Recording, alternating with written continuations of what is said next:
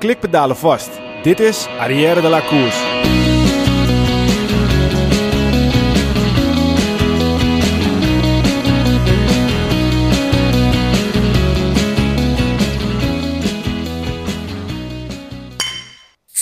Arrière de la Course wordt mede mogelijk gemaakt door Koerspret. www.koerspret.nl. Dames en heren, jongens en meisjes, welkom bij onze podcast over wielrennen Arrière de la Course. De komende podcast gaat over wielrennen, besproken van het oogpunt van drie wielergekken die alles volgen vanaf de bank dicht voor de tv. Vandaag aflevering 67, ik ben Michiel Beemster. Zo mannen, hoe is het? Ja, lekker. We hebben weer vitamintjes op mogen doen buiten. Zeker, zeker. Het is mooi weer, hè. We genieten er heerlijk van. En we hebben ook wel weer genoeg gefietst. We hebben zeker lekker gefietst. Peter heeft een nachtje lopen kots omdat hij een verkeerde pizza heeft gegeten. Maar volgens mij is je gewoon kaart aan het trainen. Want, ja, maar hij is zo iemand die ook niet alles openbaar zet. Hè? Heel af en toe zie je weer zo'n Strava-dingetje voorbij komen met 3-4 trainingen. En een rondje van 22 kilometer. Ja, mijn computer deed het niet meer. Ja, precies. Dus hij is lastig te peilen. Een rondje van 22 kilometer, dan is hij gestart in huis. En dan zit hij ergens in Groningen en dan zegt hij ja. Ja, dus hij traint ondertussen heel veel. Dus die moeten wel soms dingen stiekem doen, hè? Ja, maar kijk, je moet ook hard trainen als je 320 kilometer op kop gaat beuken. Ja. Nou, als je geen tijd hebt, dan moet je hard. Dus ja, ja, is dat ook altijd wel... Dus, dat is natuurlijk wel mooi, hè? Kun jij dat ook altijd? Als je geen tijd hebt, moet je hard. Ik ga gewoon iets harder. Laten we het bij de fiets houden. Ja. Mannen. Nou, wat volgens mij... goed. Nee, we gaan er niet verder op in. Nee. Goed. We zijn lekker bezig. We zijn lekker aan het trainen. En we zijn lekker wielrennen aan het kijken. En de zon schijnt, weet je. Ja. Wie doet ons wat? Nou, zo'n dag als gisteren. Vandaag is maandag. Een dag als gisteren. Prachtig weer. 's Ochtends zelf fietsen. Kom je thuis, dan lekker even in de tuin zitten. En daarna ga je de Gold Race kijken. Ja, wie doet je wat? Ja, want jij was al best wel weer vroeg terug. Want hoe laat was al op tijd weggegaan volgens mij? Want jij hebt de dames echt nog volledig kunnen zien. Ja, ik was om 8:30 vertrokken. En ik ging ook echt voor 3 uurtjes, maximaal 3 uur. En ik was 2 minuutjes kwam ik tekort op mijn rit. En ik had nog net de laatste 3 kilometer van de vrouw te pakken. Dus ja, dat was top. Betere timing was er niet, denk ik. En Peter, wat had jij gereden gisteren? Ik had iets van 40 kilometer of zo, denk ik. Ja. En toen ging zijn computertje weer uit. En, nee, ik ga even kijken. Ik weet niet meer. Ik had iets van 35 gemiddeld aan het begin, dacht ik. Maar ik kan Strava wel even openen. Mijn vader achterop. Nee, nou, ik had 's ochtends oppas, want ik was vorige week de dag niet lekker. En toen moest Dian mijn vrouw wat werk inhalen. Dus 's ochtends zat ik tv te kijken met Sepp. Zaten we met z'n tweeën koers te kijken. En vrouwenkoers was heel interessant, vond ik. En toen snel even daarna een rondje wezen fietsen. Ik denk, nou, even snel. Snel en hard. Ja, snel en hard. Eerste uur. Ik had 53 kilometer. Eerste uur 38 gemiddeld. Dat is alweer 13 meer. Precies. Ja. Eerste uur 38 gemiddeld en daarna rustig uitgereden. Oké. Dus gelijk. Dacht ik dat ik met 32 kilometer per uur over 65 kilometer lekker meedeed. Komt deze man 38 per gemiddeld. Gaat niet om gemiddeld zijn. Nee, het gaat niet om gemiddeld, maar het is wel frustrerend. Ik was trouwens ook nog sowieso eventjes wat straaftijden op de dijk tussen Hoorn en Kuizen. Reed ik volgens mij, weet je, wat was het, 4:35 over, dat was 8 kilometer. Nou, oké, weet je, lekker tempo. Zie ik Peter Koning daar de King of the Mountain hebben met maar liefst 55 gemiddeld. Ik denk wel, weet je. Ja, op je tijdritfiets. Ja, tijdritfiets. Maar dat was vorig jaar nog, dus je was vorig jaar nog best wel in orde. Ja, kijk, dat is korte afstand, hè. Dus ik heb wel een aantal kilometer. En vorig jaar ging de corona in en toen hadden ze bij onze vereniging zoiets van, we moeten toch wat anders doen. Dus we gaan een paar segmenten maken en dat we dan onderling een beetje los van elkaar een evengoed wedstrijdje kunnen rijden. Ja. Ja, en op een gegeven moment was het een dag dat het een beetje oostenwind was. En de een naar de ander die ging rijden. Ik denk, ik moet ook even. Dus toen was het vlak voor het eten. Om mijn tijdfiets pakken. En had ik 10 of 15 kilometer gefietst. Maar wel even een stukje. Ja, want ik ging naar het volgende segment kijken. King of the Mountain. Peter Koning. Dus ik dacht, maar ik heb jou eerlijk gezegd ben ik je nog niet zo heel vaak tegengekomen op Strava bij kommetjes. Nou, sinds eigenlijk vorig jaar heb ik al gedaan. En een beetje uit de grap is het. Maar deed je hem daarvoor nooit aan, je Strava of zo? Nou, ik heb nooit Strava aangehad. Oh. Dus ik deed altijd, eigenlijk bij de teams waar ik gereden had, zeggen ze, dat hoeft niet, weet je wel. Niks openbaar gooien. Dus dat heb ik ook niet gedaan. En ik had gewoon geen Strava gekoppeld. En dan, ik had het wel eens om een keer te kijken voor een segment. Maar ja, ik vond het al een beetje onzin. Iedereen die segmenten rijdt, die rijdt hem vol gas, wint mee in dichte wielen, snel pakken. Ja, perfecte helmen. Omstandigheden. Dus ja, dan, eigenlijk is het ook niet leuk meer. Dus ik had wel een paar van die andere kommetjes geprobeerd.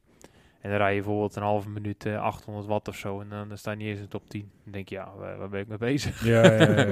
Dus hetzelfde. Maar dat was wel vrij uniek dat je die dus op de dijk toen nog hebt gekozen.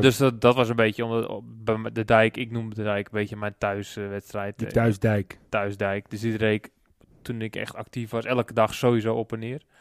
En dan vaak wel meer eigenlijk. En dus... Die kon niet, die moest van mij zijn natuurlijk. Ja, het zullen ze ook niet zo snel weer van je afpakken, denk ik. Nou ja, het kan. Hè. Als het een keer stormt en iemand pakt zijn tijdritfiets, dan gaan ze... Ja, want 55 gewoon op je normale fiets? Nou, haal je niet. 10 kilometer lang? Nou, haal je niet. Ja, als het echt hard waait misschien, maar dan moet je echt tijdfiets hebben, hoor. Want volgens mij zag ik een Terpstra op plaats 8 staan of iets dergelijks. Ja, ik rijd dan evengoed wel 400 watt gemiddeld, hoor. Wel meer nog. Wind mee, hè? Wind mee. Dus ja, dan moet je echt al of een 58 buitenplat hebben met een 11. En dan moet je wel gewoon heel hard trappen. Dan zeggen ze wat van die motors op de dijk, Wilco, maar... Ja, ik zit wel geamuseerd te luisteren. Ik ben er gelijk aan terugdenken aan die keer dat ze stormden. Toen dacht ik, welke gekken gaan er nou op de fiets? Nou, ik was er ook zo eentje die toen op de mountainbike... Ik moet dat gewoon even meemaken. Toen was windkracht 6 was het toen op de dijk. Dus ik kreeg binnen door, heel lafjes natuurlijk. Tegen wind en dan op de dijk voor de wind. En toen kwam ik jou ook tegen, weet je nog, van... ga je ook fietsen? Oh, ja. Lachen, man, in die storm, zegt hij. Maar jij ging dan wel op de dijk tegen en dan op de dijk weer terug. Maar dat was... ik moest er even terug op. Vond ik een mooi moment, vond ik dat. En er was ook niemand op de weg te bekennen, hoor. Nee. Helemaal niemand. Ja, wie gaat er dan fietsen als de bomen omvallen en dan gaan wij wonen in Noord-Holland, hè. Het is zo vlak als een biljartlaken, zeggen we wel eens. Dus... Als het stormt, dan kan je eigenlijk heel goed trainen tegen wind. Dan moet je automatisch hoogvermogen trappen om erheen te gaan. Dus ja, dat was voor mij perfecte training om een keer hard te trainen. Wel een mooi voorbeeldje nog hebben de tijdrit op de dijk van Enkhuizen-Lelystad. En dat is 11 kilometer heen, 11 kilometer terug, net iets meer. En op een gegeven moment was het een keer echt storm, windkracht 7, 7,5, bijna 8. Denk ik ga die tijdrit rijden. Dus alles dichte wielen, helm, echt een wedstrijd. Dat is bijna 10 minuten bij het keerpunt. Dus dan rij je ruim... maar mensen die er geen idee hebben, hoe ver is dat? Dan rij je ruim 66 km per uur gemiddeld. Dus ik reed... Hoe hard reed je terug? Ja, iets van 30 of zo. Jezus. Tegen volgas, hè. Dus, ik kon bijna niet betrappen, maar ik had een extreem groot verzet. Want had je toen een kommetje? Nou, dat had ik niet aanstaan. Dus ik heb later geprobeerd om die erop te zetten, werd die geflekt. Maar hij werd geflekt? Ja, dus dacht dat het niet kon. Dat hij met de auto was. Maar dat was echt zo, want iedereen zag het. En mijn vader heeft een heel stuk gefilmd. Ja, je ziet dat continu boven de 75 zit, 77, ja, vooral 78. Op dat stuk daar. Je kan zo... Vind je dat ook niet gewoon mega eng dan, als je zo hard... je voelt alles trillen. Dus je stuur die... dan moet je echt goed strak vasthouden, anders ben je ietsje weg. Ja. En dan de wind, de dijk draait een heel klein beetje. En dan krijg je schuimwind mee. Ja, dan moet je hem echt... Dan ben je net aan het zuilen eigenlijk. Want dat is het ook. Ja, en dat hangen. Dichte wiel geeft een soort vliegwiel. Dus als je boven de 55, 56 kom, dan ga je echt krijgen een zetje als het ware. Ja, en dan met die wind er ook nog in. Dus het was echt net of aan het zeilen was. Zo. Ja, en dan ik kwam boven de 60, 70. Was dat, maar doordat je de terugweg zo langzaam ging, had je evengoed dan nog... dat is wat grappig. Dus mijn theorie, de mensen gaan het zeker ontkrachten. Maar als je een tijdrit rijdt, maakt niet uit wat voor weersomstandigheden dit is. Je rijdt altijd ongeveer hetzelfde gemiddelde snelheid. Want je hebt altijd een keer wind mee, je wint een keer tegen. Ja. Kijk, het is niet altijd zo. Dus ik zeg altijd met heel veel wind of heel weinig wind zijn het verschil het grootst. En als het windkracht 3, 4 is, dan zijn het verschil het kleinst. Want dan heb je minste voordeel van de wind en de wind tegen. Ja. En mensen zeggen, je bent niet goed. Dat klopt niet, maar zo ervaar ik dat. En dat zag je op de dijk ook heel erg goed. Dus als er dus heel weinig wind was of heel veel, dan kwamen de waardegaten zo verschrikkelijk groot. En als het dan een beetje 3-4 was, dat het gemiddelde wind is, dan zag je dat het heel dicht bij elkaar kwam. Want dan kan iedereen opeens hard wind mee en dan kun je relatief nog redelijk hard tegen wind. Ja, precies, ja. En dus, maar uiteindelijk kom je altijd... Nee, maar altijd komt het gemiddelde wel hetzelfde uit. Ja, want ik heb al het idee dat als het redelijk windstil is, dat ik een hoger gemiddelde rijd dan als het best wel hard waait. Ja, maar dan rij je dus wind mee, ga je ook niet zo hard. Dus als je wind mee 50 rijdt en wind tegen 30, dan rijdt het gemiddeld nog steeds ongeveer 40. Maar dat komt dus inderdaad, want je dan wind mee rijden dan eigenlijk niet hard genoeg. Niet hard genoeg. Dus dan moet je net een beetje door die barrière heen. En dat is met dat windkracht 3-4, dan kan je wel en vermogen rijden en wind mee. Want dat is heel moeilijk. Hè? Dus win mee met sterke win mee. Vermogen blijven rijden. Dat is heel moeilijk. Want dan ga je heel snel eigenlijk in een soort modus dat je tekort vermogen rijdt. Om dan het gemiddelde te hoog te houden. Ja, precies. En dat is juist de kunst van het tijdrijden. Ja. Dat je als het heel hard waait, dat je gewoon ook 400 watt win mee probeert te rijden. Ja. Ja, en dan de verschil wat je daar maakt is klein. Maar als je dan weer terugweg dat voordeel al hebt, ja dan... Ja, want ik heb ook nog wel een mooi verhaal. Het gaat niet over wielrennen, maar over hardlopen dan, over Strava. Ik heb altijd zo'n vast routje, Wilco kent hem wel. Een routje heen en weer en dan loop ik precies 6,5 kilometer. Geen meter meer, geen meter verder ook. Ik doe hem tegenwoordig niet meer, want ze zijn dat dijkje, het wijze dijkje, zijn ze aan het renoveren, dus dat kan niet meer. Shit, dus je autistische trekjes en ja, jongen, dat kan niet meer. Zware tijden voor je. Ik heb een nieuw autistisch rondje. Maar er was op een gegeven moment, ik was daar een kommetje. En dat was, voor mij was het 1,3 kilometer of zo. En dan moest je gewoon volle bak sprinten om die te pakken. Dus op een gegeven moment waaide het vet hard. Ik denk, vet, weet je wel, ik ga hem doen. Had ik hem. En toen op een gegeven moment kwam weer dezelfde knakker. Die ging hem weer proberen weg te halen. Maar wat deed die gast? Die ging gewoon serieus wandelend heen. Ging je heel rustig. En ging je wachten tot het knijter het waaide. Ging je alleen dat stuk sprinten. En daarna ging je gewoon niks doen en dan ging je weer naar huis. Toen dacht ik, godverdomme, we hebben een strijd, weet je wel. Dus dan hij weer en ik weer. Maar ik ging gewoon elke keer gewoon wel door hardlopen. Maar hij ging gewoon serieus op een gegeven moment alleen maar dat stukje rennen. En dan stopte hij gewoon weer. Ja. Fantastisch. Maar ja, dat is toch op een gegeven moment dacht ik, ja, schiet op, joh. Zo zijn er heel veel, hoor. Ja. Voor mij briest het koren bijna 80, 90 koms hier in de buurt. Is dat zo? Ja, ik met 2 of 3, geloof ik. Ja, als je ergens rustig naartoe rijdt en je gaat knallen op dat ene stukje. En dat doe je met alle kommetjes. Ja. Iedere dag weer een ander, zeg maar. Ja, dan is dat, als je goed bent, is dat makkelijk scoren natuurlijk. Ik had makkelijk, dat is niet makkelijk, hoor. Nee, maar hij heeft de kwaliteit om dat te proberen. Ik heb niet de kwaliteit om te doen. Ik probeer het niet eens. Maar tot er een keer een ronde van het Holland over het segment komt en je bent hem helemaal kwijt. Nou ja, hoeft helemaal niet. Kijk, Richard, die kan echt wel behoorlijk fietsen. Dus die richt zich gewoon op 1 punt. Die rijdt 15 kilometer rustig naartoe. Ja, maar dat en die gaat vol gas. Maar gaat de echte vette kommetjes, ze zijn altijd in de handen van pros bijna. Nou, valt wel mee. Ja? Ja, valt wel mee. Ik denk dat het ook steeds meer strijd is voor de jongens die net een beetje eronder zitten. Ja? Ja, er is geen wedstrijdelement. Dus dan gaan ze het zelf proberen uit te zoeken. Ja. Dus net als Zwift natuurlijk een opmars gemaakt heeft, is dat ook zo. Ja, ik denk dat het in Limburg ook wel is. Iemand die in Limburg woont, hoeft niet de kwaliteiten van een profrenner te hebben, denk ik. Als je iedere dag de Kauberg oprijdt, dan kun je hem zo goed. Maar volgens mij is de Kauberg nou net een kommetje die echt wel... Nee, oké, ik noem dan nu de Kauberg. Maar er zijn natuurlijk heel veel heuveltjes daar in Limburg. En als je die Wie zou de Keutenberg kom hebben? Mauri van Zevenhand. Rookliet nou, en die komt 1 keertje even kijken. En kom ik hier, kom ik daar. Ja, best leuk hier in Limburg. Het is zo lang al die klimmetjes. Ja. Ja, maar als je een bepaald gebied goed kent, denk ik dat je bent gewoon een goede fietser. Ja. Ik vind het nog leuk ook, dat je echt wel goed. Jongens, we worden steeds meer een podcast wat over fietsen gaat in plaats van over fietsen lullen. Want ik heb ook nog een ander ding. Ik kreeg een mailtje van Erik Meijer en ik heb het vaak over een Fitbit, dat ik dat gebruik en zo. Dat had hij dus ook gehoord in een podcast. En hij stuurde me een artikeltje dus dat die hartslagmeter in die Fitbit, die eigenlijk in elke smartwatch is niet goed genoeg. Omdat die dus, als je dus gewoon rustig loopt en je gaat in één keer heel hard, dan kan die dat niet meer bijhouden. En dan daar kwam het een beetje op neer. En ook gewoon dat die trillingen zo niet goed pakt. Okay. Geeft hij ook een advies? Wat nee, ik heb het hele artikel. Hij stuurde het net toevallig voor de podcast, dat een beetje gescand. Oh ja. Maar het komt er gewoon neer dat ik toch met een hartslagband moet gaan lopen. Want ik had, dat is ook echt waar, die Fitbit die geeft dus een VO2 max aan. Nou, op een gegeven moment had ik een VO2 max dat tegen de 60 aan. Maar wat gebeurde er nou? Ik had een keer een zakelijk hardlooprondje met een zakelijke partner. En ik ging dus lopen. Maar je bent heel veel aan het praten. Dus dan gaat je hartslag ook een beetje wat hoger. Omdat je natuurlijk minder ademt en dat soort dingen. Ja. Dus mijn hartslag was wat hoger. Toen dacht die VO2 max in één keer, die gast is helemaal niet in vorm meer. Dus die ging zo mijn VO2 max naar beneden. Ik dacht, dat slaat natuurlijk helemaal nergens op. Ja. Dus dat vind ik echt frustrerende dingen. Dus ik de hele tijd, een goede VO2 max. En ik boef naar beneden. Echt alleen omdat ik... Daarom meet ik mijn hartslag ook niet. Die dingen hoef ik allemaal niet te weten. Maar ik denk dat je dat soort dingen gewoon goed moet meten. Dus ik ga morgen meteen even googlen. Ik moet gewoon een hartslagband hebben. En die kun je niet koppelen aan je Fitbit? Ja, dat kan dus niet. Oh. Nee, dat is zonde. Ik denk dat 19 juni, je moet Peter zijn vader gewoon een AED meenemen. Want als ik ga fietsen, dat gaat niet goed. Dan moet hij me gewoon... even een shot geven. Maar er komen straks van die hartslagbandjes met een AED erin. Ja, dat is helemaal goed voor mij. Ja. Echt? Nee, natuurlijk niet. Ja, dat zou zomaar... Ja, dat is een goed idee. Nou ja, denk als je hartpatiënt bent en als jij niet meer durft te sporten... ik weet niet of maar dat is er natuurlijk toch al. Met zo'n kastje, wat je... Ja, pacemaker. Daily Blind natuurlijk goed voor, maar er zijn meer sporters die dat hebben. Zijn er eigenlijk wielrenners met een pacemaker? Wow, dat is een goede vraag, vast wel. Ja? Nou ja, ik weet het niet, hè, maar er zijn ook wielrenners met diabetes. En ja. Ik denk vast wel dat er een renner is die met hart... Nou, dat is natuurlijk Stiba Laas die dan een probleem had. Zo, je hoort het wel in veel, hè? Ja. Viviani. Wel meer renners de laatste tijd. Ja.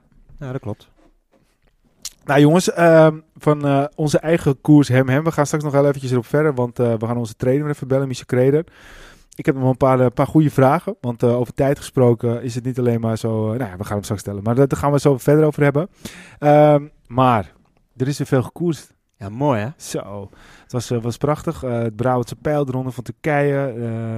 We hebben natuurlijk de Amsterdam Gold Race gezien. En we krijgen straks de Waalse Pijl, Luik, Bastenaken-Luik. De Tour of the Alps. En dan gaan we Valencia, al bijna weer naar... Colombia. Ja, maar we gaan ze niet allemaal bespreken. We gaan nog een paar... tussendoor. Baskeland zeker ook nog tussendoor. Maar we gaan er even eentje uitpakken die we eventjes nog wat verder gaan bespreken. De Amsterdam Gold Race. Het was natuurlijk sowieso super vet dat die doorgang kon vinden. Ja. Heb je je gestoord aan het parcours of vond je het heel vet? Ik vond het vet. Ja? Ja. De vrouwen kan ik niet over oordelen. Die reden volgens mij ook iets ander rondje volgens mij. Nee, of korter zeker. Die al andere finish. Ja, maar bij de mannen... Ik heb de laatste 80 kilometer gezien en ik heb me geen moment verveeld. Iedere keer was er weer een andere situatie. Op en neer, keren draaien. En de keer beste kwamen bovendrijven uiteindelijk.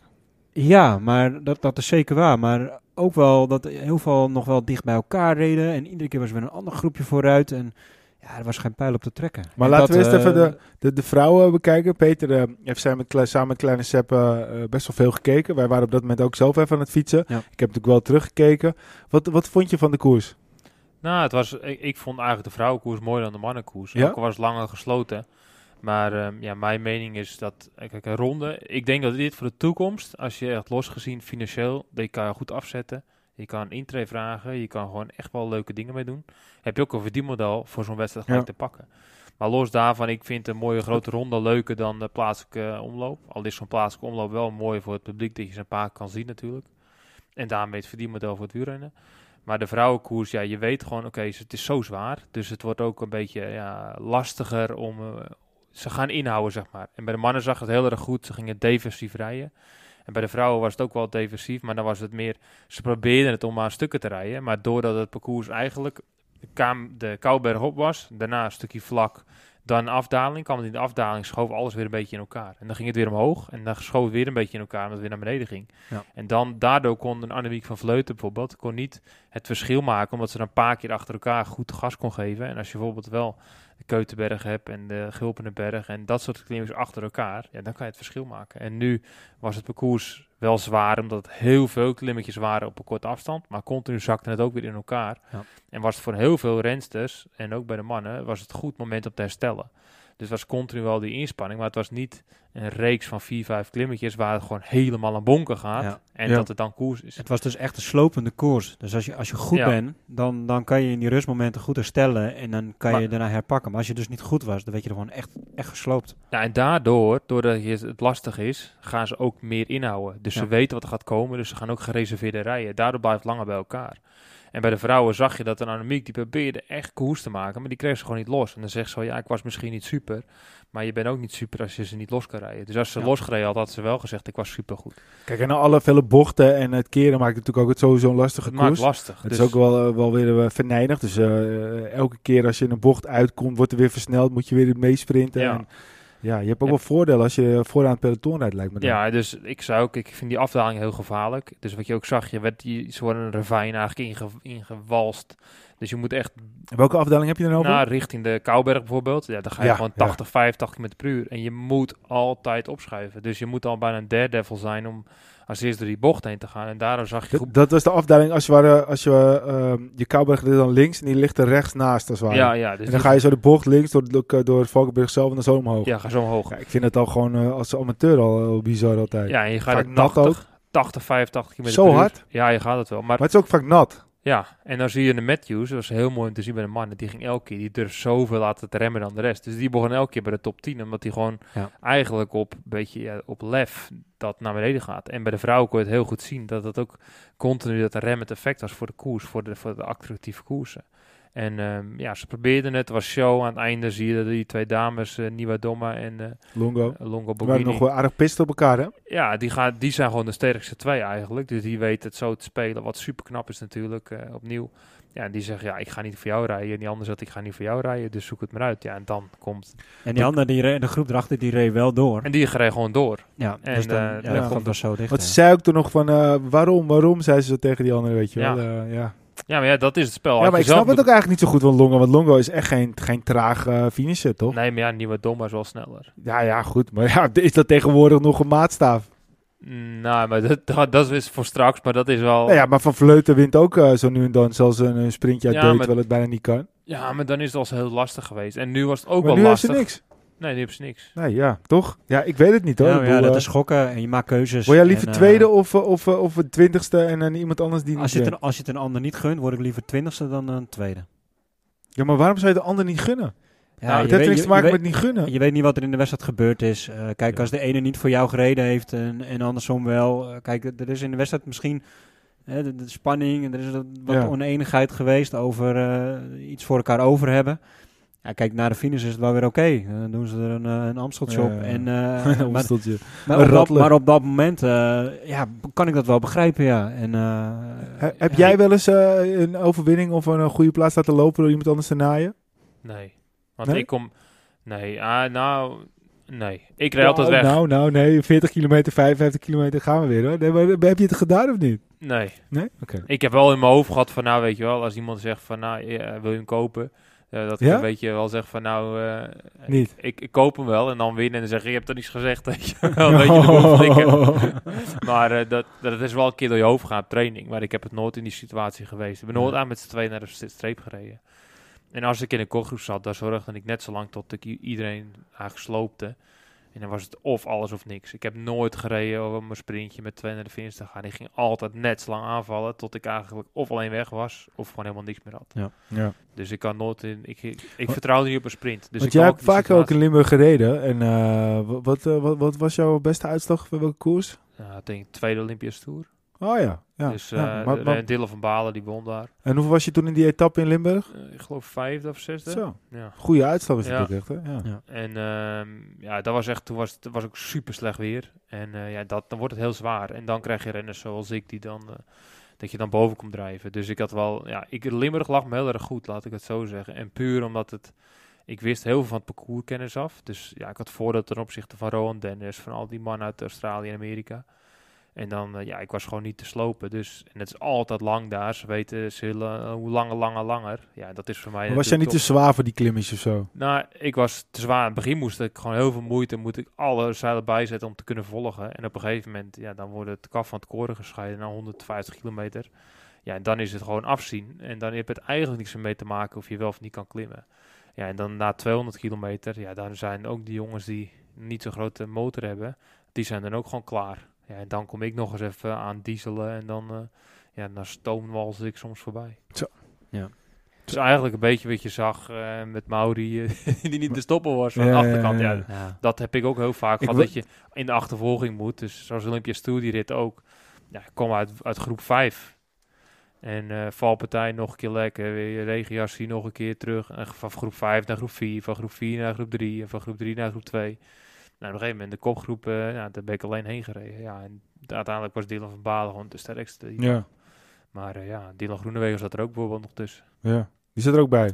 Ja, gevarieerd groepje. Ja, dus, ja. Ja, want dat is over Mauri van Zevenhand. Want ze zeiden van, even snel tussendoor, dat hij zo hard die berg opreed. Maar als je dat filmpje ziet, er rijdt ook gewoon een renner nog daarvoor. Hè? Die gaat eigenlijk net zo hard. Ja. Dus het is gewoon ook een beetje...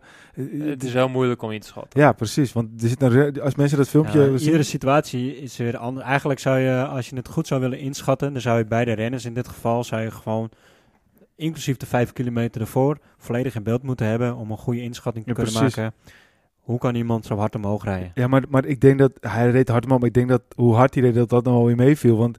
de renners die losten uit die groep... die gaan niet met volle bak, want die waren toch al klaar. Ja, en hij moet nog terug. Ja, dat is een heel andere situatie. Ja. Maar goed, ik denk dat... De vrouwenkoers, jongens. De vrouwenkoers. Ja, de vrouwenkoers. Toen kwam Marianne Vos. Ja.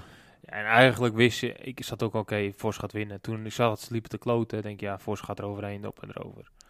En je kon al redelijk super snel. Goed gesprint ook. Heel goed gesprint. Wind op kop. Tot de laatste paar meter. Ja, dat is mooi. Zelfverzekerd. Nou ja, het bijna... Ja, bijna een half liepje hier. Maar hoe kan het dat het eigenlijk jaren bijna niet gebeurt? En dat het de laatste... eigenlijk in corona... het lijkt net of het schering en inslag is. Want eigenlijk, om daar heel even op terug te komen... Brabantse Pijl lijkt gewonnen worden door Vollering. Ze doet al een beetje min of meer de hand van de stuur. Waardoor ze uiteindelijk waarschijnlijk dat sprintje verliest. Ja.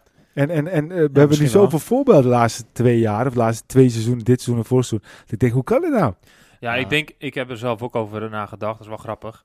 Ik denk ook dat het een beetje te maken heeft. Ik heb een keer, een jaartje terug... hebben we het een keer gehad over valpartijen. En er werd continu zo in de media belicht valpartijen. En er wordt nu nog steeds net zoveel gevallen. Alleen we hebben het daar niet over, omdat dat op dit moment niet uitgelicht wordt. Wat nu uitgelicht wordt, zijn dit soort dingen... net aan wel niet vinden ze, dit is van alle tijden. Ja. Alleen nu gaan we heel erg daarop focussen. En dan zijn niet alleen wij, maar de hele media. En als er straks weer wat anders komt... hebben we Colombianen gehad, hebben we jonge talenten gehad... hebben we heel veel dingen gehad. En dat is nu met dit soort dingen ook zo. We pikken dit op en dit wordt extra veel belicht. Ja, want ook iets anders wat me opviel was... in de eerste etappe van de Ronde van Turkije, volgens mij. Toen won Arvid de Klein. En toen sprintte hij tegen de renner van Uno X, toch? Ja. Maar die zag je dus, de teamgenoot op de achtergrond, zag je hem juichen. Maar die won helemaal niet. Dat is ook zoiets stoms, weet je wel. Ja, precies. Maar Vos die had uiteindelijk nog genoeg marge over. Als je op de streep keek, toch? Ja, natuurlijk had ze genoeg marge over. Ja. Maar het was spannend. Ze wist het niet, hoor. Want ze zijn de finish, wist het niet. Maar net wat Peter zegt, zulke finishes zijn zo vaak geweest... dat de winnaar over de streep komt, dan denk je... oh, dat ging net al goed. Maar ja, de winnaar die voelt dat vaak ook wel aan, hoor. Van het kan wel of het kan niet. En je weet ook wat zijn snelheid is. Maar onmachtig mooi. Ja, ik durf nu echt wel gewoon voor mezelf te bevestigen. Marianne Vos is toch gewoon de grootste aller tijden bij de vrouwen. Ja, vind ik ook. Ik heb het al eerder gezegd al, maar dat blijft zo. Kijk, het is ook niet... Op later maar ik vind dat ze het nog steeds zien, hè? Ja, maar natuurlijk. Maar ik vind dat je kan het gewoon niet met elkaar vergelijken.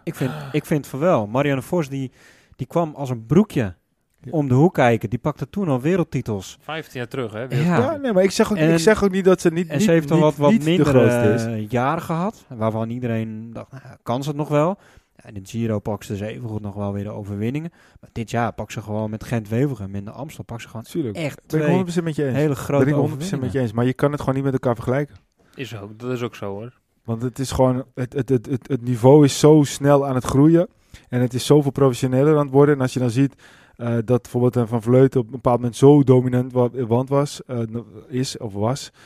als Anna van der Breggen ook zo dominant is en nog steeds misschien wel blijft. Maar, dat kan je gewoon niet met elkaar vergelijken. Ja, maar ik durf toch ook wel weer te stellen dat als jij op de baan, zowel op het veld als in de weg, als op de tijdrit dominant bent en dat verspreidt over ik zeg ook niet dat ze het niet is, alleen... Er zijn gewoon ook andere renners die ook zeker bizar veel aanspraken op die titel maken. En als ik denk dat we dat ook gewoon niet meer moeten bespreken. We hebben gewoon veel heel goede Nederlandse vrouwen. En Vos is daar eentje van. Zeker. Ja. Het is ieder zijn ding natuurlijk. Want dat is met heel veel dingen zo. Hè? Kijk, ik heb ook al laatst iemand die zei van... Toen Schubert zo dominant was... Ja, dat hebben we eigenlijk met Annemiek afgelopen jaar ook gezien. En daarna hobbelt het nog heel lang door, maar op een gegeven moment is het ook een keertje op. En dat is wel een beetje een grappig voorbeeld. Ja, die won toen ook in één keer alles wat los en vast zat. En dat is daarna ook wel nog steeds, wordt niet nog Vlaanderen en dat soort koersen. Maar dat is niet gelijk het beste of all time. En dat is met Vos. Ik vind het mooiste van Vos is dat ze eigenlijk 15 jaar terug al wereldkampioen werd. Eigenlijk helemaal weg was, omdat ze gewoon last van de psychologische problemen had. Weet je wel, het ging allemaal even niet. Het was niet zo lekker. En daarna komt ze terug en ze is eigenlijk weer net zo goed als ze daarvoor was. En dat is juist zo mooi. Alleen nu de tweede na de comeback zijn er gewoon zoveel meer dames die ook zo goed zijn. Ja, dus precies. Dan wordt het moeilijker om te winnen. Maar en dan, ook in de ploeg waar ze nu in rijdt. Ze rijdt niet in de sterkste ploeg. Ze rijdt in de ploeg waar goede rensters. Maar ze zijn niet de sterkste en de dominantste. Dus ze moeten er eigenlijk ook nog eens net iets harder voor werken.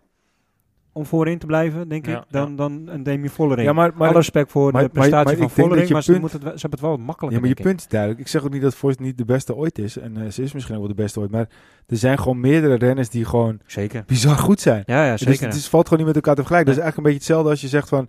Kevin Dish staat nu in het rijtje met de allergrootste renners qua overwinningen. Ja. En een andere renner die bij wijze van spreken, weet ik veel... we hebben het over de Mollema bijvoorbeeld, gaat als Nederlander. Ja, het is soms zo moeilijk, weet je wel. Dat hebben we toen ook een heel mooi gesprek met Steven gehad van Pro Cycling Stats. Ja, weet je kan het gewoon niet met elkaar vergelijken. Nee. En dat was ook mooi toen met zijn favorite 500, die Sagan won. Ja. Ja. Ah, het is wel prachtig. Vind je Sagan de grootste wielrenner ooit? Nee. Bij de mannen kan ik het gewoon echt niet...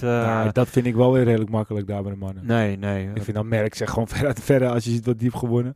Ja, maar ook daar kan je weer je twijfels... Nee, maar goed, we hadden het er net ook over. Kijk, dat waren wel weer andere tijden. En dit zijn... Maar dat was het bij Vos ook in het begin. Nee, dat vind ik niet. Kijk, Vos die rijdt nu ook tegen de andere grootheden. Ja. En ze rijdt samen met ze in het peloton. En ze weet het, ondanks de twee...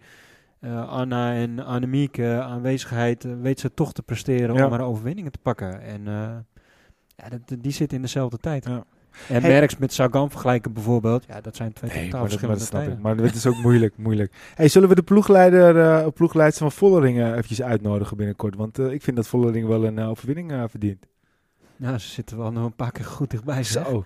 Echt knap, hè? Ja, ik vond SD Works wel niet echt de beste koers gereden hebben, hoor, in het Amstel. Ze liep een beetje achter de feiten aan, vond ik.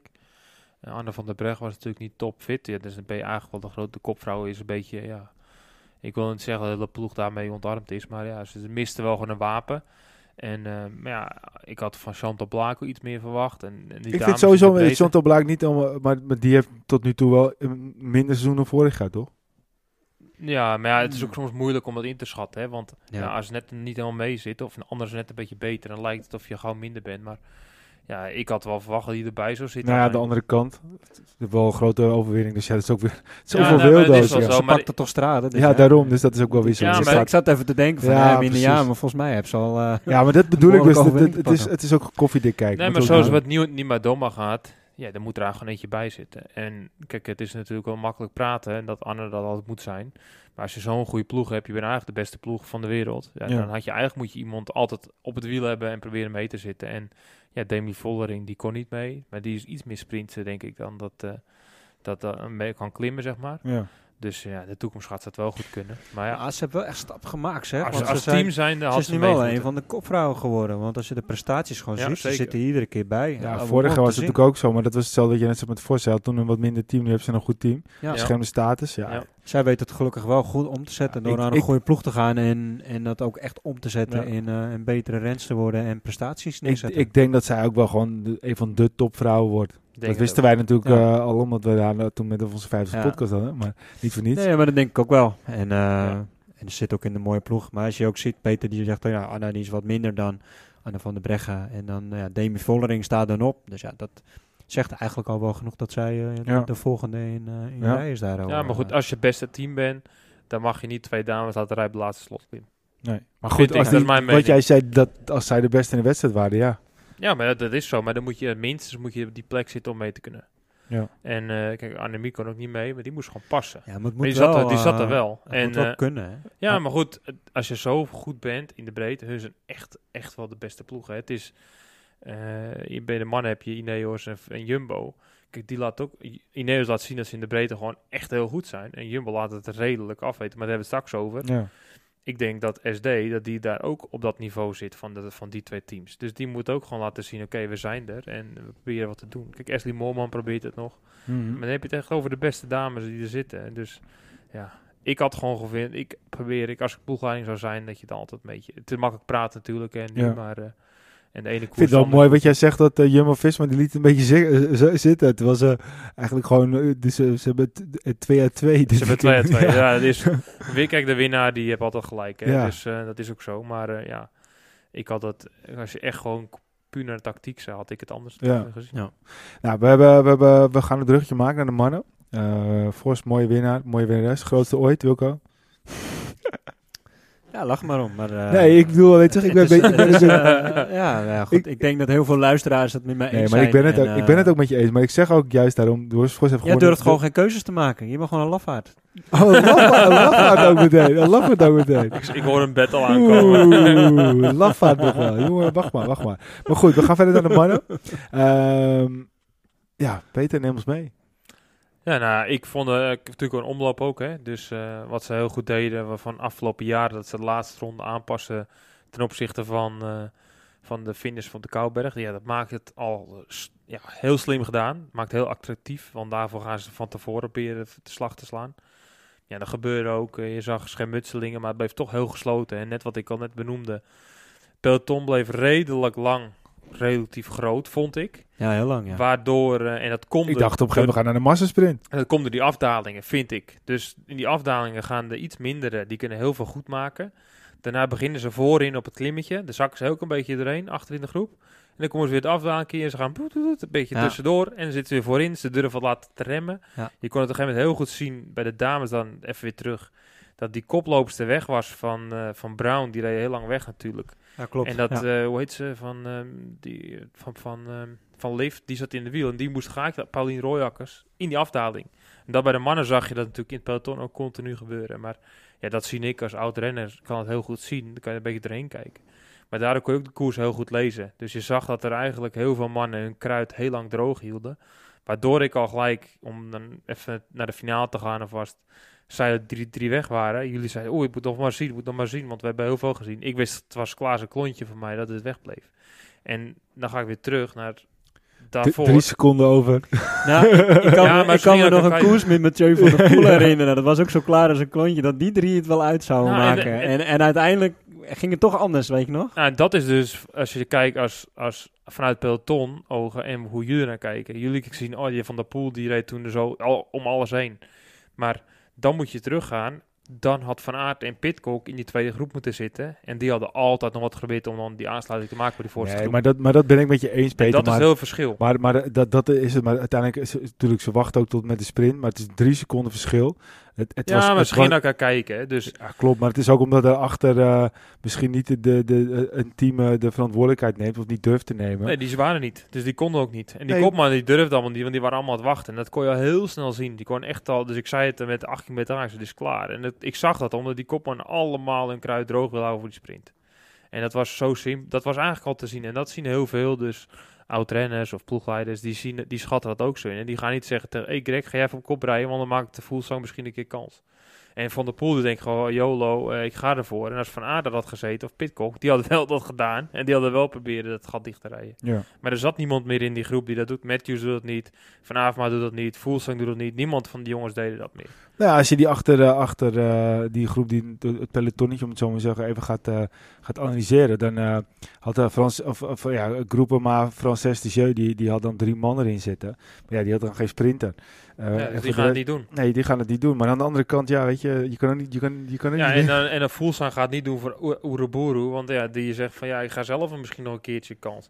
Dus dat zijn allemaal weer... Maar als je dan Groupama neemt, als je dan met 3 man zit, ik begrijp gewoon niet dat niet 1 man opgeofferd wordt. Je gaat nu gewoon alles geven. Dat snap ik dus ook niet. En dan blijven er nog 2 over en je hoeft niet te sprinten. Maar als je maar eerst maar eens terugkomt, dan kijken we wel weer verder. Ja, maar dat zo maar ik snap bijvoorbeeld ook niet, waarom zou je niet voor Aramburu gaan rijden? Ja, maar dat is dan het nu ego. Hebben ze niks? Nee. Nu hebben ze niks.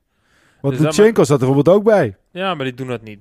Die hebben dat heel anders. En Voelsang zat met 3 man. Ja, maar ik zei het al, dat gebeurt niet. Ja, maar dat is wel heel raar, want Aramburu is gewoon wel een supergoeie sprinter. Ja, maar zo werkt dat. En dat is raar. Maar ook weer, precies. Kijk, Astana gaat niet rijden voor Groupama. Groupama gaat niet rijden voor Astana. Maar er zijn er 6 mannen die wegvallen. En dan houden de eenlingen blijven erover. Ze wachten allemaal tot die kopmannen. Want hun zeggen, ik ga niet Matthews naar de finish rijden.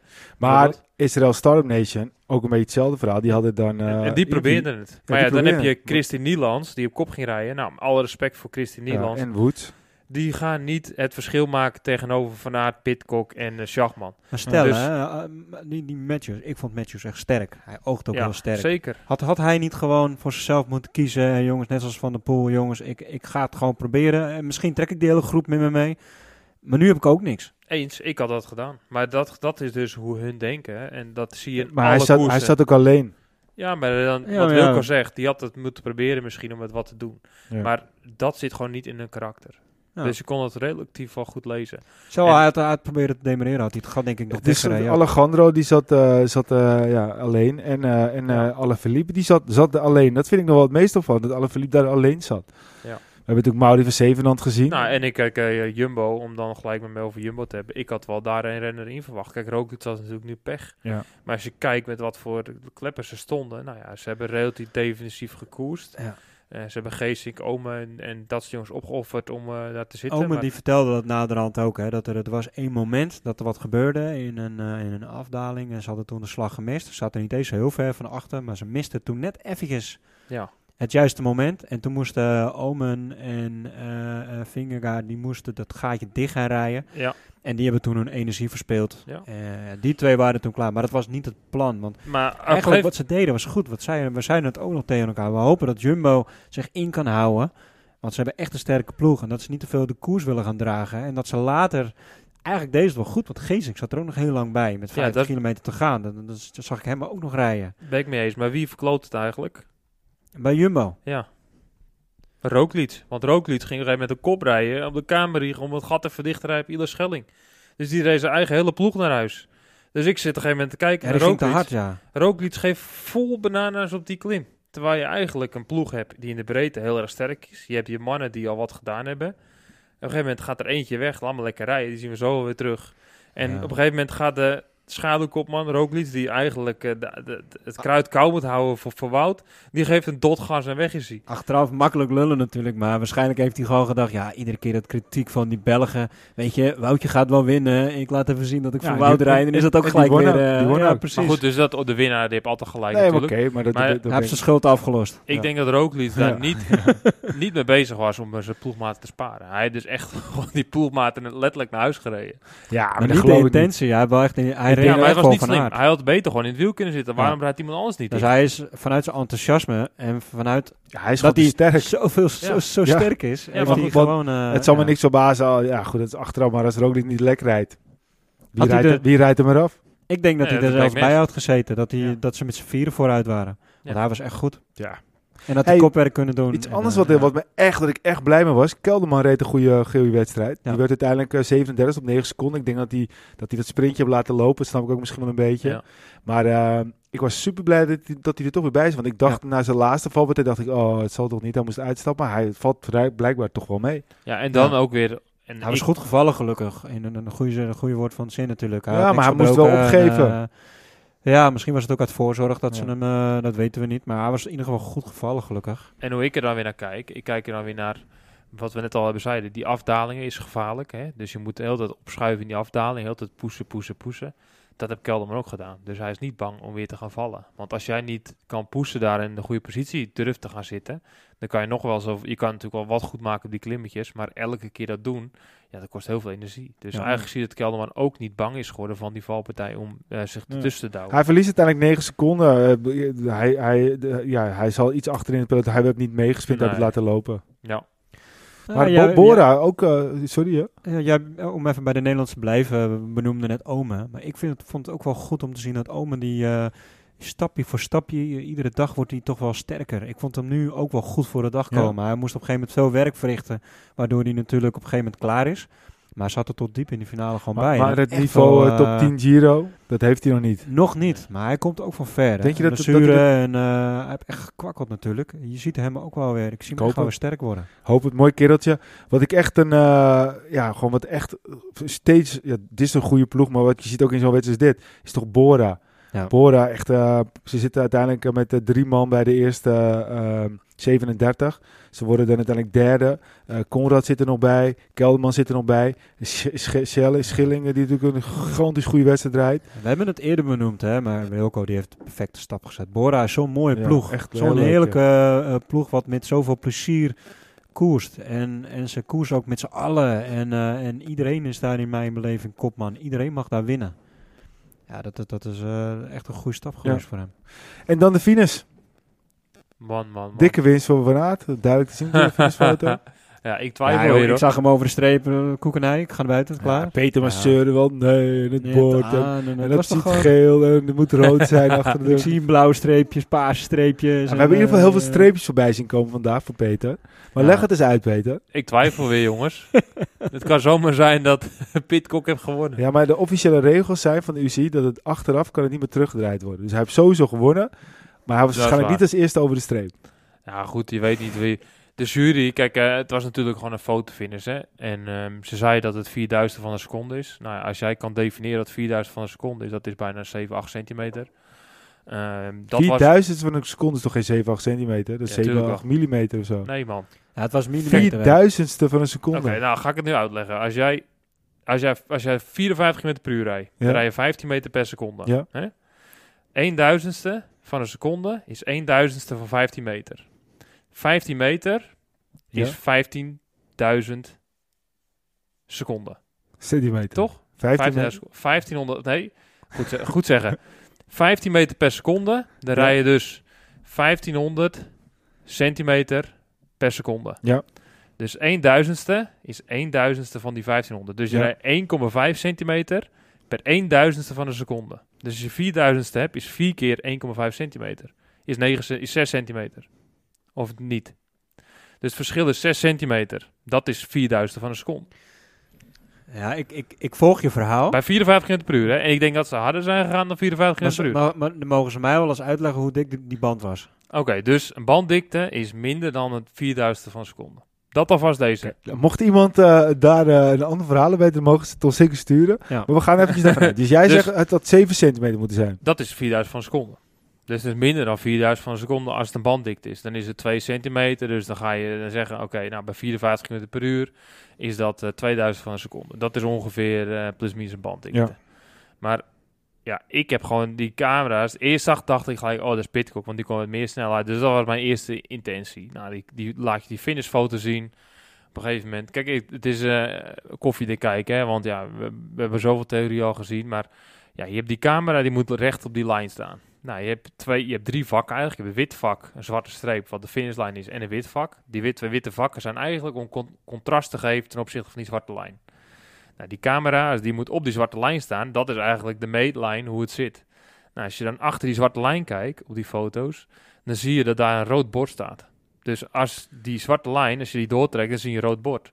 Als je dan die beweging. Dan moet je wel 1 maat bijzetten, want het was een groothoekcamera van de NOS. En het beeld buigt dan wat af. Dus als die camera ietsje scheef staat, zou het kunnen zijn dat het als lijkt, omdat die een beetje rondloopt. Nou, maar goed, buiten dat, als dat niet zo is, ga verder. Ja, dan zie je dus dat die bewegende camera, al die streepjes. Dus op een gegeven moment, wat doen ze? Als ze dus een finishfoto maken, dan zie je die renners heel langzaam een uitgerekte foto, als het ware, waar al die renners ingeplakt worden. Dat wordt gemeten met de transponder en de camera. Dus die camera maakt gewoon heel veel fotootjes. En die plakken ze allemaal achter elkaar. En dan krijg je als het ware een foto met de verschillende banddiktes. Mm-hmm. Als je dan die achtergrond van die foto ziet. En dat bord van de finishfoto. Dan zie je dat die camera op die witte lijn gestaan hebt. En niet op die zwarte lijn. Is nog een ander facet wat je niet meeneemt. Het wiel van Van Aert was op het moment van de finish niet op de grond. Nee. Want die was iets omhoog. Dat maakt natuurlijk het verschil weer heel anders. Omdat je dan het zicht op de foto anders hebt. Ja, is zo. Maar een loodlijn ook, hè. Dus hebben ze over loodlijn. Ik heb hem altijd geleerd, een loodlijn is dus een haaks op de weg. Als de weg naar 3 graden mee loopt, is die loodlijn dan nog steeds haaks. Want dan gaat hij een beetje in de schuin. Ja. Precies. Dus ja, er zit er een twijfel in. Ja. En die twijfel daar, ja, het is de beslissing nu. En ik vind het geweldig dat Wout wint, daar niet van. Want ik heb liever dat ze zo winnen dan dat hij eigenlijk eraf gesprint wordt. Want nou hebben we een verhaal. Ja, maar het is wel gewoon... Maar ik trek het wel in twijfel. Dus eigenlijk is het moraal van het verhaal is... Die camerasysteem, hoe het nu is vaag. Dus het is niet duidelijk genoeg. Er zijn weer ook niet echt misschien regels voor. Ik heb geen idee. Een handleiding om die camera met een waterpassie bijvoorbeeld te doen. Of dat soort dingen, om het dan... op zo goed mogelijk te doen. Want nou is er een twijfel. En als die camera een centimetertje naar links en rechts staat... of een graden afgewijkt, dan heb je een andere winnaar. Ja, nou vind ik dat, in de Tour vind ik het eigenlijk altijd wel heel overzichtelijk... als er gesprint wordt en ze laten het ook op dezelfde manieren zien. Ja. Ja, daar is eigenlijk nog nooit twijfel geweest... of er een discutabel momentje is, ja of nee. Ja. Als het over millimeters gaat, zeg maar.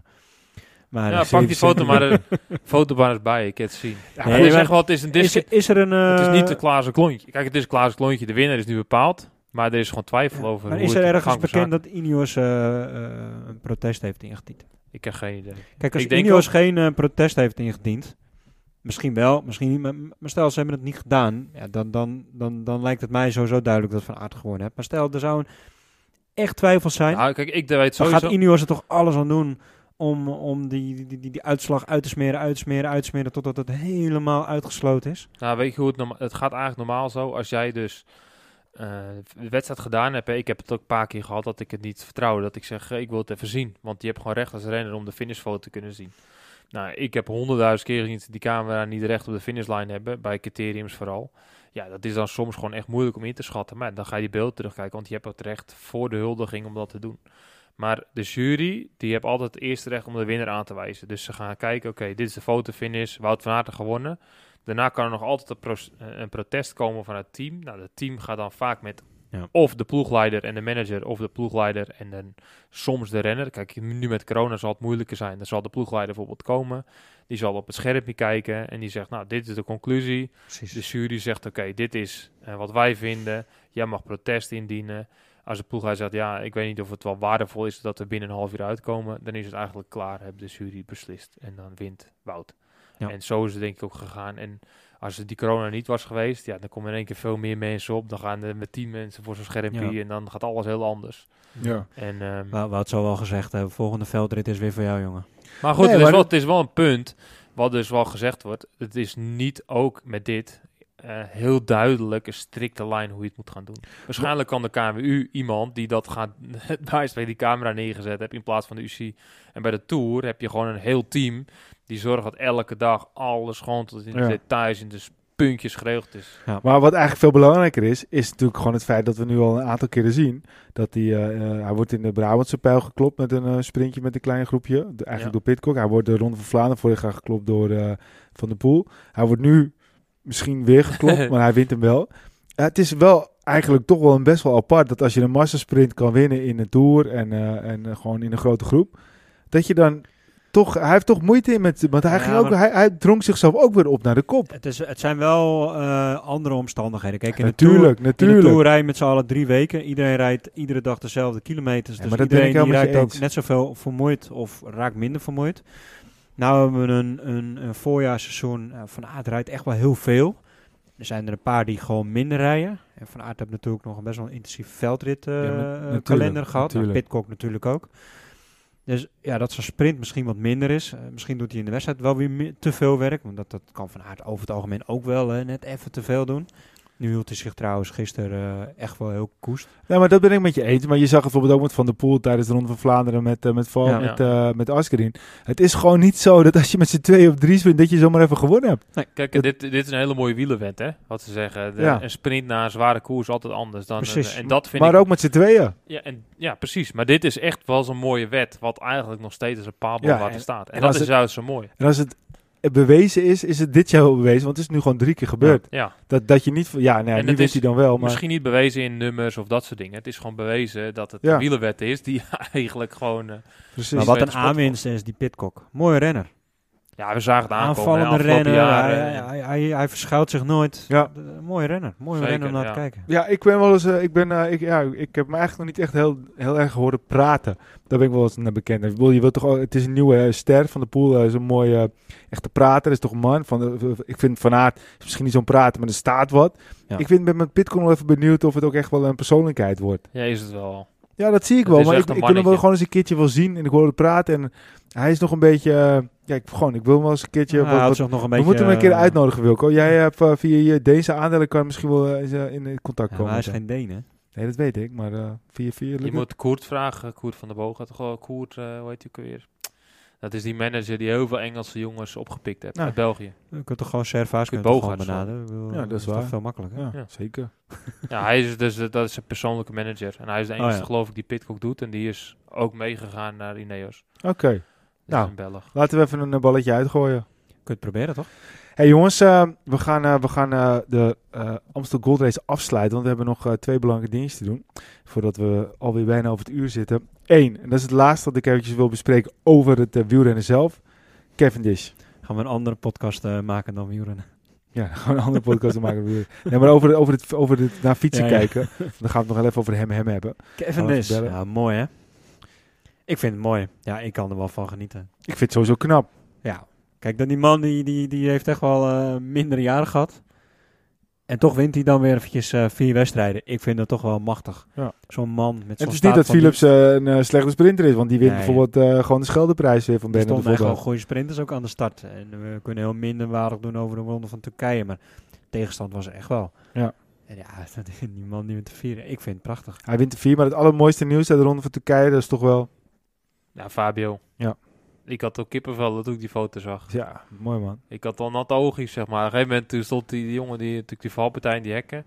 Voor mensen die het niet gezien hebben, zeker de moeite waard om even op te zoeken. Op een gegeven moment die jongen die valt en die staat, legt daar in die hek helemaal een beetje, ja, bebloed gezicht en zo. En op een gegeven moment kijkt hij omhoog, staat Fabio daar. Ja. Eén box gaat het man. En ook dan dat, ook de gezichtsuitdrukking van die persoon die op de grond zag. En bizar. Alsof hij naar een grootheid keek. En wat ook heel mooi is, dat ik ook niet zo vaak teruggehoord heb. Als je goed kijkt naar Kevin Dish, die wint die rit, geloof ik. En die gaat de finish over en die ziet zijn eerste ploegmaat, weet je wel, Hodeg geloof ik. Dankjewel, hij keert ook om. Hè, en hij bleef kijken, waar is Fabio? Want hij was bang dat Fabio in die valpartij lag. Ja. Hij reed helemaal terug naar de finish ook. Hij bleef net lang kijken, dus ik denk, dat is echt zo'n moederwolf die aan het kijken is. Welpjes. Dus hij was eigenlijk nog... Hij kon pas blij zijn als hij ook gewoon dat Fabio zag. Dus het was echt een mooi beeld om te zien. En dat heb ik heel weinig teruggehoord. Maar dat vond ik eigenlijk misschien net zo mooi. Ja, zeker. Ben ik helemaal met je eens. Nou, het is prachtig dat die man toch weer dat niveau weet te halen. En ik ben ook heel benieuwd of hij deze lijn door kan trekken naar ook echt wat grotere wedstrijden. Dus echt de World Tour wedstrijden. Ik ben benieuwd. Maar tot nu toe staat hij er goed voor hoor. Ik zie eigenlijk twee dingen ook. Hè. Dus de ene, je ziet die jong, hij heeft echt hard getraind. Hè? Dus als ik die verhalen moet horen vanuit die jongens uit peloton die met hem getraind hebben, hij heeft echt veel werk verzet.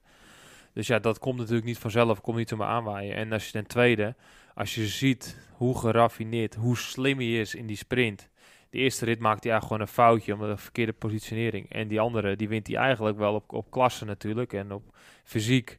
Maar eigenlijk heb hij nog niet eens een trap te veel gedaan. Hij is eigenlijk freewheelend tussen die wielen door. En op het juiste moment pats, en dan gaat hij aan, boom, winnen. En dan hoef je niet eens heel hoog omhoog te trappen. Ja. Zo wint Caleb Ewan ook wel eens.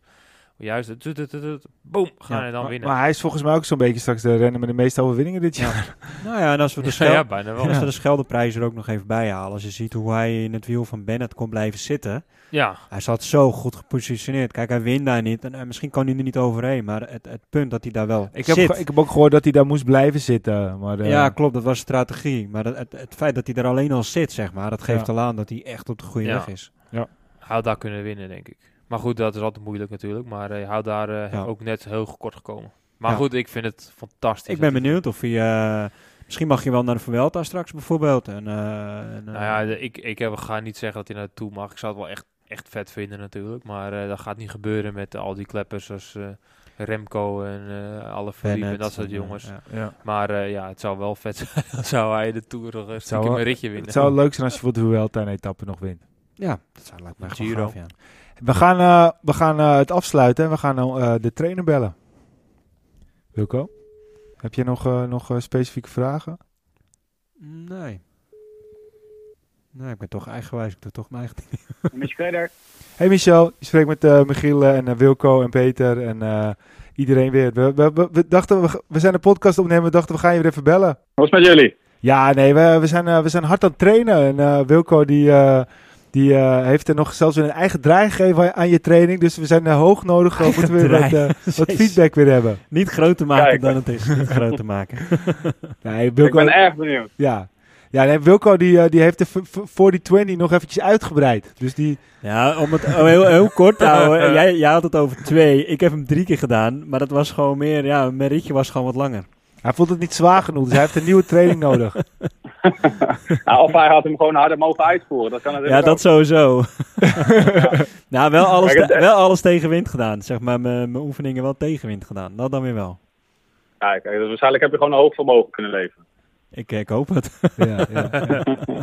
Nee, maar het is 2 keer terug dat we elkaar voor de laatste keer... hebben gesproken.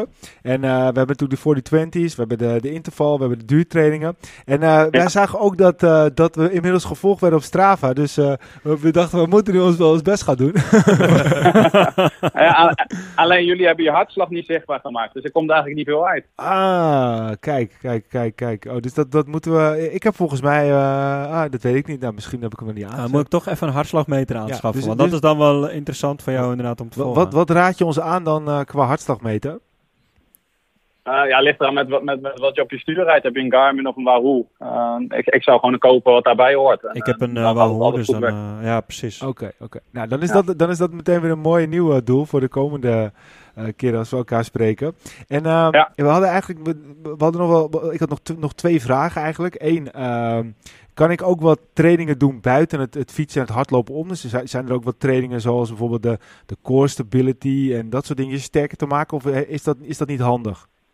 Nou ja, zeker. Ja, hoe meer je kan trainen, tenminste, het is altijd een kans dat je ook te veel doet. Ja. In principe, als je wat core stability doet, dat is gewoon goed voor je rug, romp, spieren. Om gewoon elke trap die je eigenlijk doet op de fiets, om die gewoon raak te hebben. Ja.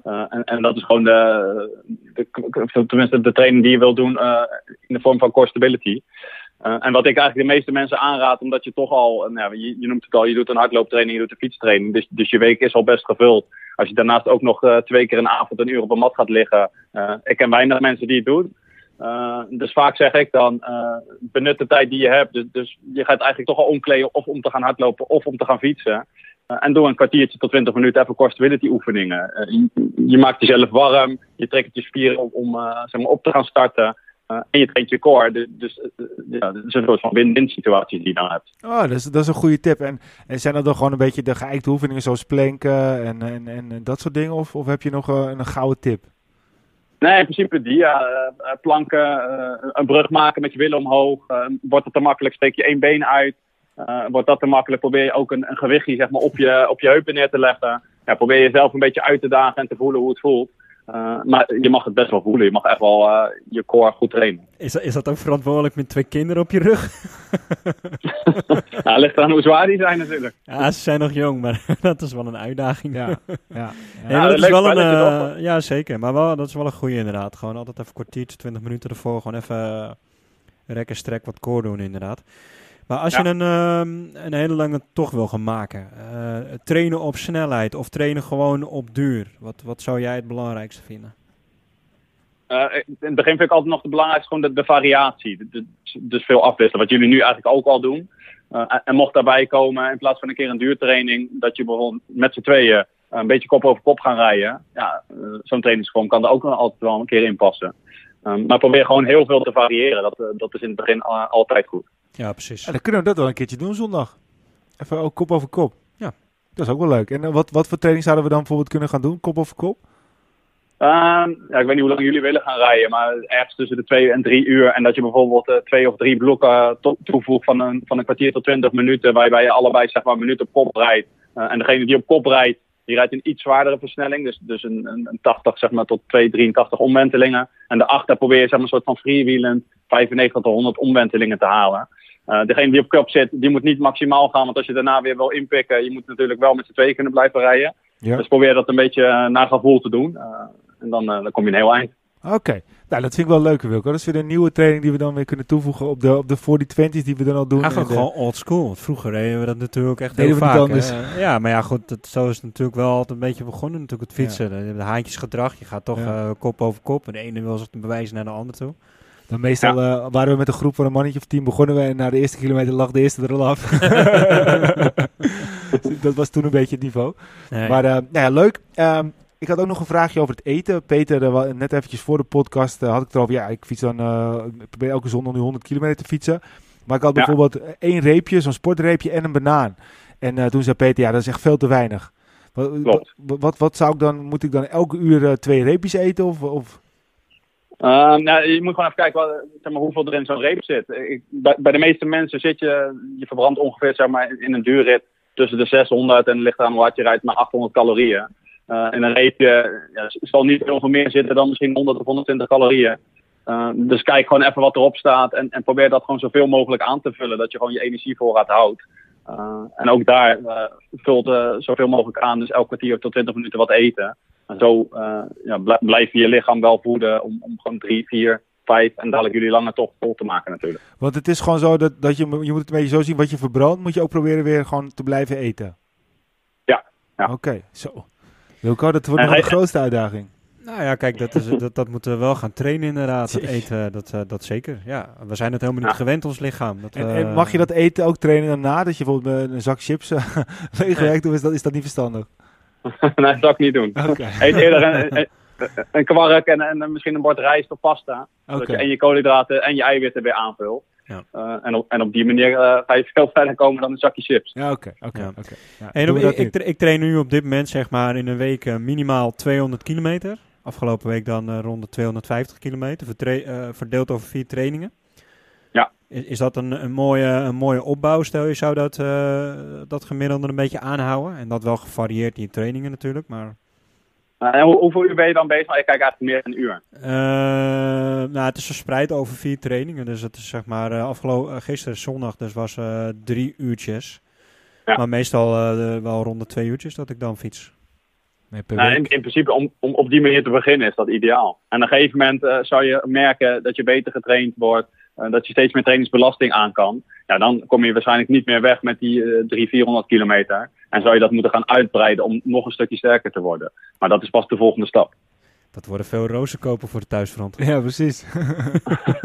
Nou, maar dat is het ook een beetje. Het is soms het is moeilijk om een beetje de tijd tussen gezin, andere dingen en de training te zoeken. Dus daarom zijn wij natuurlijk ook een beetje op zoek eigenlijk vind ik dat het moeilijkste om de tijd te zoeken om echt een goede rit te maken. Dat is eigenlijk nog het moeilijkste van het hele traject. Misschien heb ik er wel een mooie tip voor.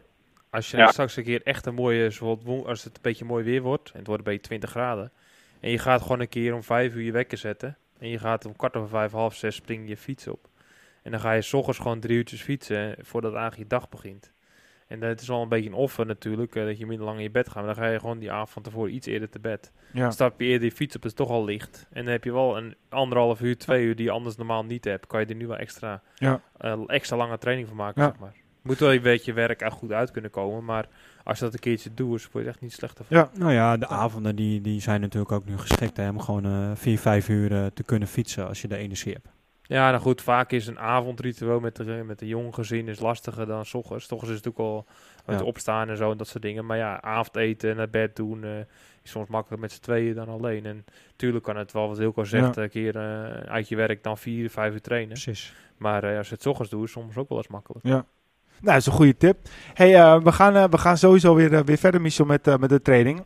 Heb je nog een toevoeging of een mooie tip als laatste? We gaan eigenlijk de 40-20 nu veranderen voor jullie naar 30-30. Wat eigenlijk inhoudt 10 seconden korter inspannen, maar hij moet eigenlijk wel harder dan dat die 40 seconden was. En je krijgt eigenlijk 10 seconden langer de tijd om te herstellen. En dat doe je ook 2 keer 10 minuten. Kijk hoe jullie dat vergaan. Oké, dus gewoon weer hetzelfde. 15 minuten infietsen, 10 minuten dan activiteit, 15 minuten rust en 10 minuten activiteit. Ja. Okay, en in plaats van 40-20 gaan jullie 30-30 doen. Dus 30 seconden inspannen en 30 seconden herstel. Dus 2 keer 10, Wilco. Ja. Het mag best wel hard, hè. Je mag echt wel... het is echt een 80-90% toch, Mies? En dan dat je echt wel, dat je denkt, net 10 minuten, dat je het laatste blokje... ik moet echt wel even alles erbij zetten om dat vol te maken. Ja, ik had dat wel hoor. Echt mijn 10e keer was altijd de verzuring de laatste secondes. Ik kon hem bijna niet halen, zeg maar. Ja. De verzuring schot gewoon echt in je benen, zeg maar. En dan doe je hem echt goed, want als je hem andersom doet en je doet de eerste keer kan iedereen hard natuurlijk. Alleen dan ga je hem de negende of tiende keer ga je hem niet meer op die manier kunnen uitvoeren. En dan is heel de effectiviteit weg. Dus je kan hem beter laag inzetten en steeds proberen iets harder uit te voeren. Zodat je de 9e en de 10e keer tot bijna wat je zegt, Matthews schiet eruit. Dan doe je hem echt goed. Dus dat heb je gewoon goed gedaan. Ja. Nou, hartstikke bedankt weer. En als we je over 2 weken, of tenminste bij de volgende podcast weer mogen bellen, dan hebben we vast weer heel veel dingetjes meegemaakt. En dan kunnen we dat allemaal weer met je bespreken. Zeker, helemaal leuk. En ik verwacht dat jullie allebei dan een hartslagmeter hebben en dat ik stiekem op Strava kan kijken hoe jullie het hebben gedaan. Ja, gaan we doen. Goed, of we houden een Peter-tactiek aan en verduisteren ook af en toe dingen op. Ja, precies, precies. Hey Michel, hartstikke bedankt. Fijne avond. Is goed, fijne avond. Doei. Hoi. Ja, maar mijn Fitbit zou in principe dat moeten doorgeven, die hartslaggegevens. Maar goed, misschien maar is dat die niet realistisch is, als die niet... op zich het is misschien de hoge pieken zijn niet heel realistisch. Ja, ik heb geen idee. Maar goed. Wilco, je hebt Wahoo. Ik heb Wahoo, dus... betaal je 2 tientjes. Als hij al niet in de doosje zit, ik weet niet of je... Nee, zat er niet... nou ja, kost nog geen 2 tientjes. Het biedt me niet op vast, hè, maar het kost geen drol. Ja. Ja, dat is alleen maar winst voor jezelf, hè. Dus, verantwoord sporten. Nee, maar dat is leuk, toch? Ik vind het ook leuk. Ik vond het vroeg verschrikkelijk om met de hardstyle mee te trainen. En ik denk dat voor jullie ook wel belangrijk is om met het eten aan de gang te gaan. Dus ga die training op zondag. Ja, maar dat doe ik ook. Probeer gewoon echt veel te eten. En dan kijken hoe je lichaam daarop reageert. En, ik vind het aan de ene kant ook wel bepaald. Ik vind het een beetje zonde, weet je. Ben je lekker aan het trainen? Ben je lekker gewoon aan het... ja, maar wat je dan ga je gewoon even 10 keer, weet ik veel, hoeveel suikertroep en al. Nee, je moet wat Wilco zei, ik ga mijn eigen pannenkoekjes bakken. Weet je wel, dus ik ga iets zoeken wat eigenlijk dus laag in calorieën is, hoog in suikers wordt. Ja. Dus wat je in de profpeloton, nu is het zo uitgebalanceerd, maar toen ik nog actief was, tijdens 2015, 2016, had ik wel een verzorgd maken van die rijstcakes. Nou, ga dat maar eens googlen, wielrenners of cycling, rijstcakes. Ja. Dat is eigenlijk niks meer dan een blokje rijst met een heel klein beetje crème fraîche of pure chocolade met pistachenootjes. Ja, dat is echt een supergoeie voedingsbron eigenlijk voor jou. Als je dan dat thuis maakt en je doet er aluminiumfolie of je hebt speciale van de bakpapierfolie dat je iets minder snel kapot gaat. Ja. En die doe je ervan in je achterzak. En je gaat proberen die 80 gram koolhydraten te eten. Dan heb je niet heel veel calorieën, maar je eet wel veel. En dan ga je gewoon kijken, kan ik het binnenhouden? Ja. Wat doet mijn lichaam daarmee? Ja. En dat je dan daar naartoe bouwt van... Want ik heb dus best wel snel een hongerklop. Dat komt gewoon omdat ik te weinig eet. Ja, dat is te weinig eet. Maar je lichaam... Kijk, ik probeer mensen, weet je wel... ik heb natuurlijk een topsportachtergrond, dus ik heb zoveel informatie in al die jaren verzameld. En dan... Eigenlijk is de simpele samenvatting net een auto. Je lichaam is een machine, is een motor. Er moet brandstof in om dan dat kunnen laten draaien. En... Als iemand afbeert te vallen, dan krijgt hij eigenlijk tekort brandstof voor hetgeen wat hij moet doen. Dus je lichaam die gaat erop reageren. Dus je lichaam wordt efficiënter. Op het moment dat het meer te eten krijgt, dan gaat hij zeggen... je hield me eerst altijd voor de gek. Ja, dan gaat hij opslaan. Ik ga het opslaan. Ja. Daar is dat wel bekende yo-yo-effect. Ja, dus je kan beter soms meer eten en meer sporten. Dat val je veel meer af. Ja, precies, ja. Dan dat jij zegt, ik ga minder eten. Nou, maar ik eet niet minder, maar ik vind het gewoon moeilijk om veel te eten. Ja, maar dat is psychologisch waarschijnlijk. En dat is soms, als jij meer gaat eten, kan je nog zelfs afvallen ook. Maar dat is niet korte termijn. Dat kan lange termijn zijn. Kijk, Wilco, die is van nature al rank. En dat komt omdat die sport en waarschijnlijk veel eet en ook wel een beetje let. Hij zal nooit een pak koek bij wijze van spreken opeten. Maar dat is gewoon hoe hij erin zit. En toch pakt het koekje wel als we koffie hebben bijvoorbeeld.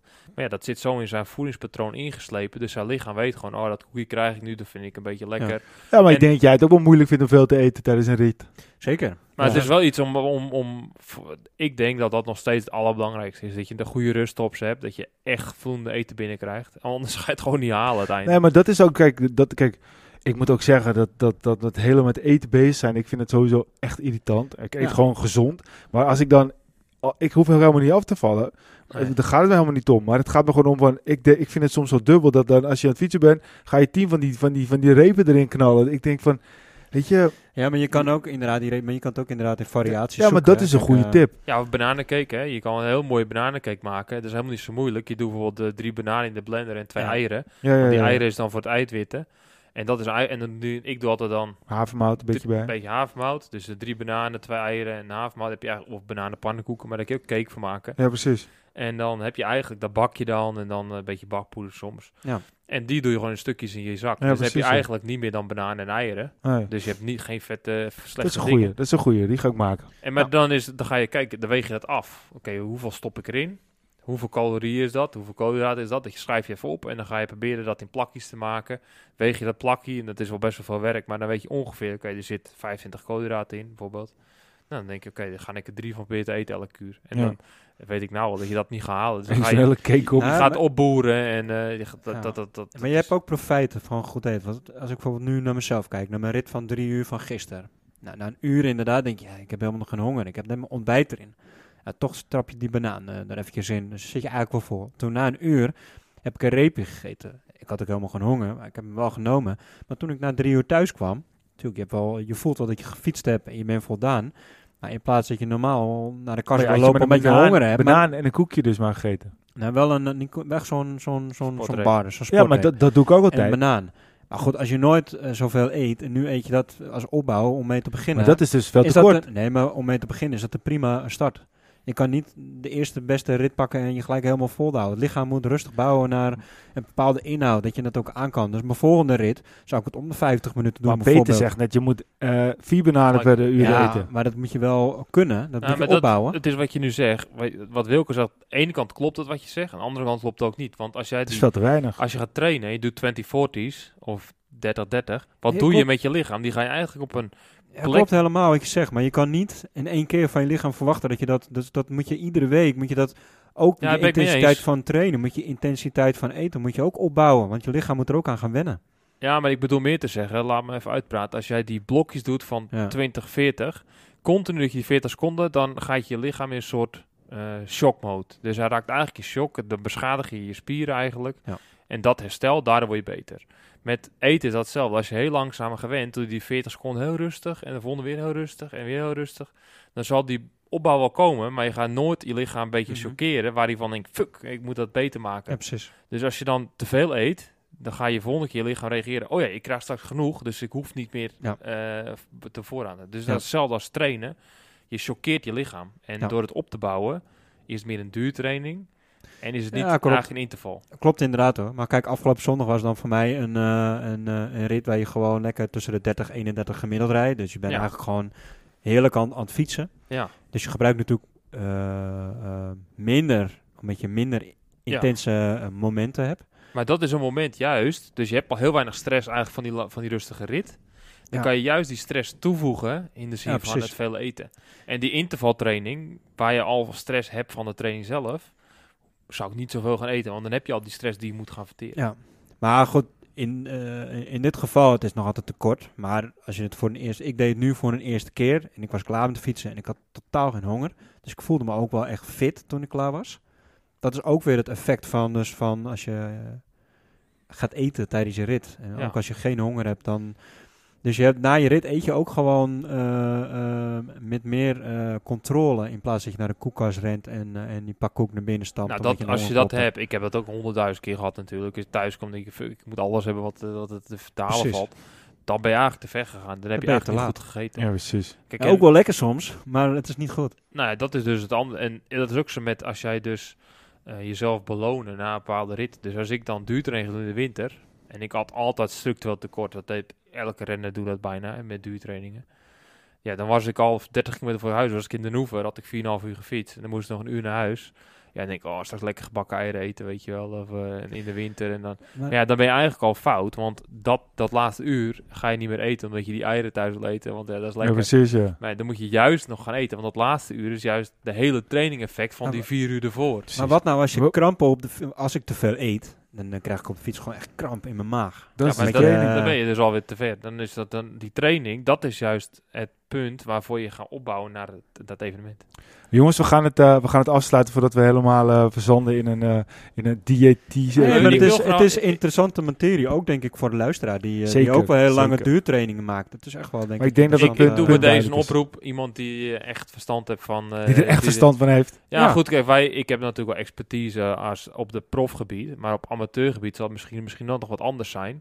Als iemand echt een opleiding hebt, een diëtist of goede tips kan geven, nou, ik denk al dat het nuttig is om die te gaan bellen. Kijk, dus voor ons is het een korte termijn traject. Kijk, als wij die rit hebben gedaan, dan laat je het ook wel weer wat meer vieren. Want waarom zou je dan zoveel gaan eten als je niet meer dat doel hebt van 300 kilometer? Als jij nog steeds 100 kilometer fietst, moet je dat nog steeds blijven eten. Ja. Maar dan is het soms ook wel eens lekker als je klaar bent om die pakkoek toch wel naar binnen te stappen. Zeker. Of een zak chips. Hey Peter, ik vind het een goed idee. Laten we dat gaan doen. Top. We gaan hem afsluiten. Volgende keer gaan we er veel verder op in. Zeker. Bedankt voor het luisteren. Volg ons op Facebook. Facebook.com/Arrière de la Course. Twitter @ArrièreC. Instagram podcast Arrière de la Course. En ga ook eens kijken op onze website www.arrièredelacourse.nl.